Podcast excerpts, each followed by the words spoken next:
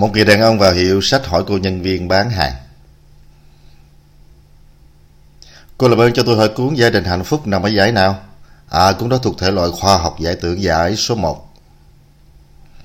Thế cuốn đạo vợ chồng thì sao? Giải số 2 loại võ thuộc đấm đá hiệp khí đạo. Thế còn cuốn làm thế nào để thăng quan tiến chức?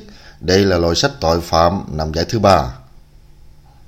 Còn cuốn cách tiết kiệm để mua nhà. Loại tổng hợp chứng vọng tưởng trong thể loại sách tâm thần. Thế còn cuốn người vợ đảm đang? Dãy số 5 Truyện thần thoại Vậy cuốn sách nổi tiếng Đàn ông là trụ cột gia đình Xin lỗi ông, ở đây chúng tôi không bán truyện cổ tích